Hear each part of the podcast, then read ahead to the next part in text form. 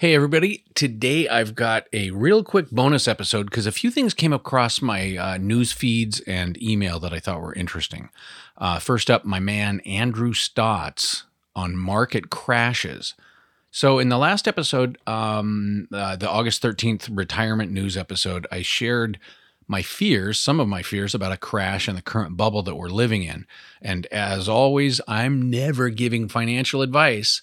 I'm just sharing my concerns based on my observations and research. Well, by coincidence, I got an email from the great Andrew Stotz today, and it included a link to a video he just put together that's all about market crashes.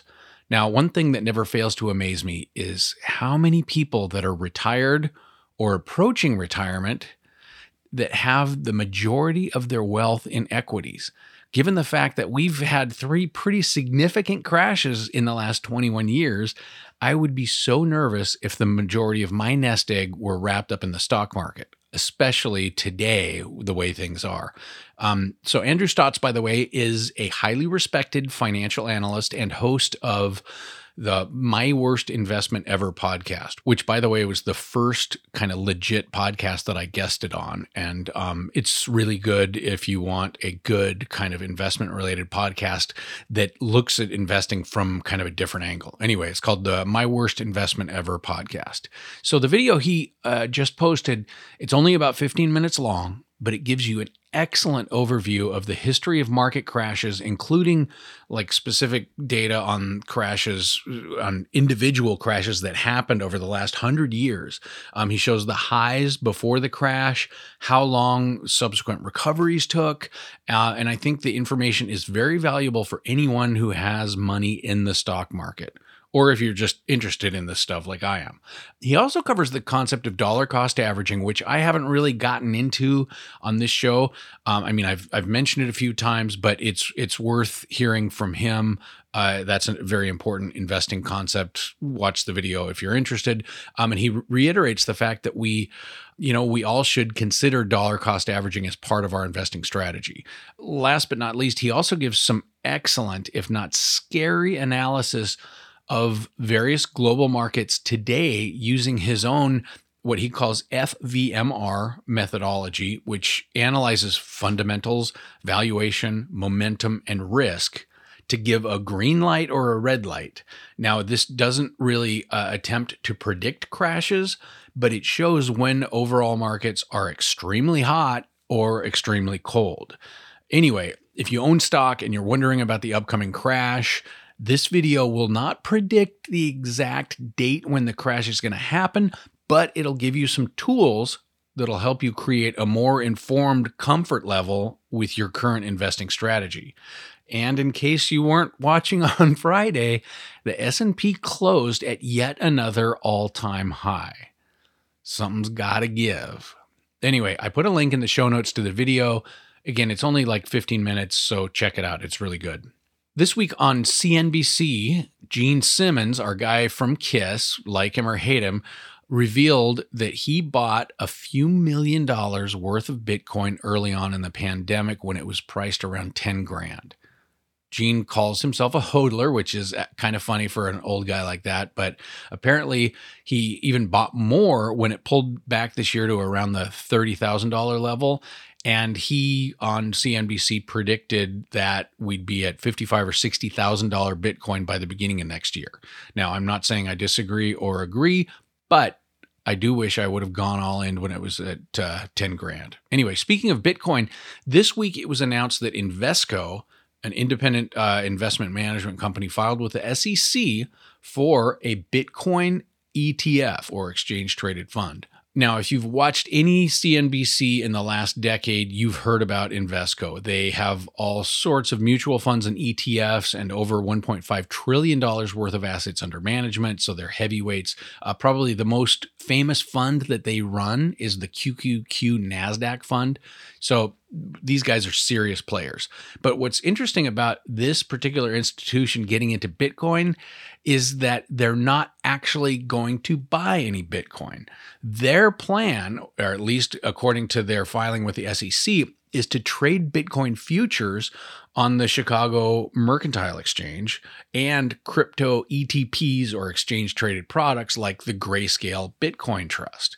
So I thought that was interesting. So they're basically going to be gambling on futures rather than actually buying the asset. The SEC doesn't move fast on applications like this, though. So the Invesco crypto ETF won't see the light of day anytime soon.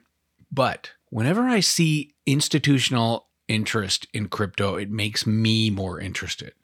And by the way, there have been over a dozen Bitcoin ETF applications filed with the SEC in the last year that are still waiting for approval. So, this whole area is something to watch definitely because as more institutional money piles in, you know, again, Bitcoin has 21 million coins, finite supply.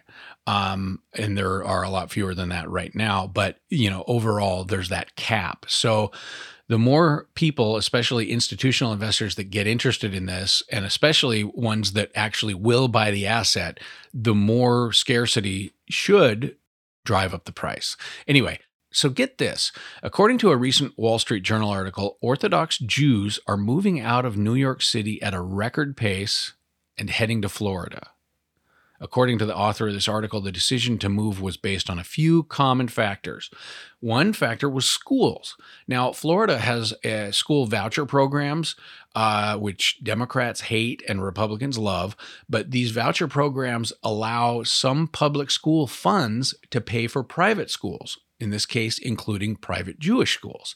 Um, almost 2,000 new students joined Jewish day schools throughout Florida from 2018 to 2020. So there's been been definitely an uptick. And meanwhile, New York City banned private schools from operating during the pandemic. And uppity Democrat New Yorkers ratted out their Jewish neighbors who kind of bucked the laws or bucked the directives and continued to run the schools anyway. Uh, so that's kind of dicky. Anyway, the second factor was the oppressive government of New York City with its strict lockdowns, mask mandates, and now a vaccination mandate just to participate in your everyday life. So people are basically getting sick of it, and remote work has given many of these people the opportunity to just get the hell out. Um, the third factor was the low tax environment in Florida. So it turns out you can save a lot of money departing New York City, which boasts a combined state and local income tax burden that can hit as much as 14.7%. Think about that. On top of your federal tax burden, an additional 14.7% hit. And Florida has no state income tax.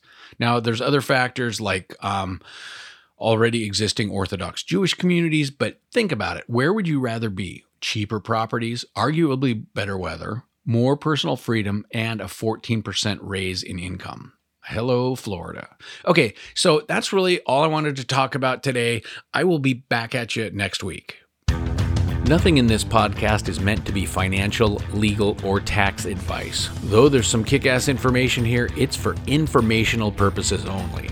Take control of your retirement planning, but get professional counsel if you need tax, legal, or financial advice. For more content like this, join my mailing list at rogueretirementlounge.com. And if you have questions about retirement investing, entrepreneurship, business, or anything else, my email address is matt at rogueretirementlounge.com.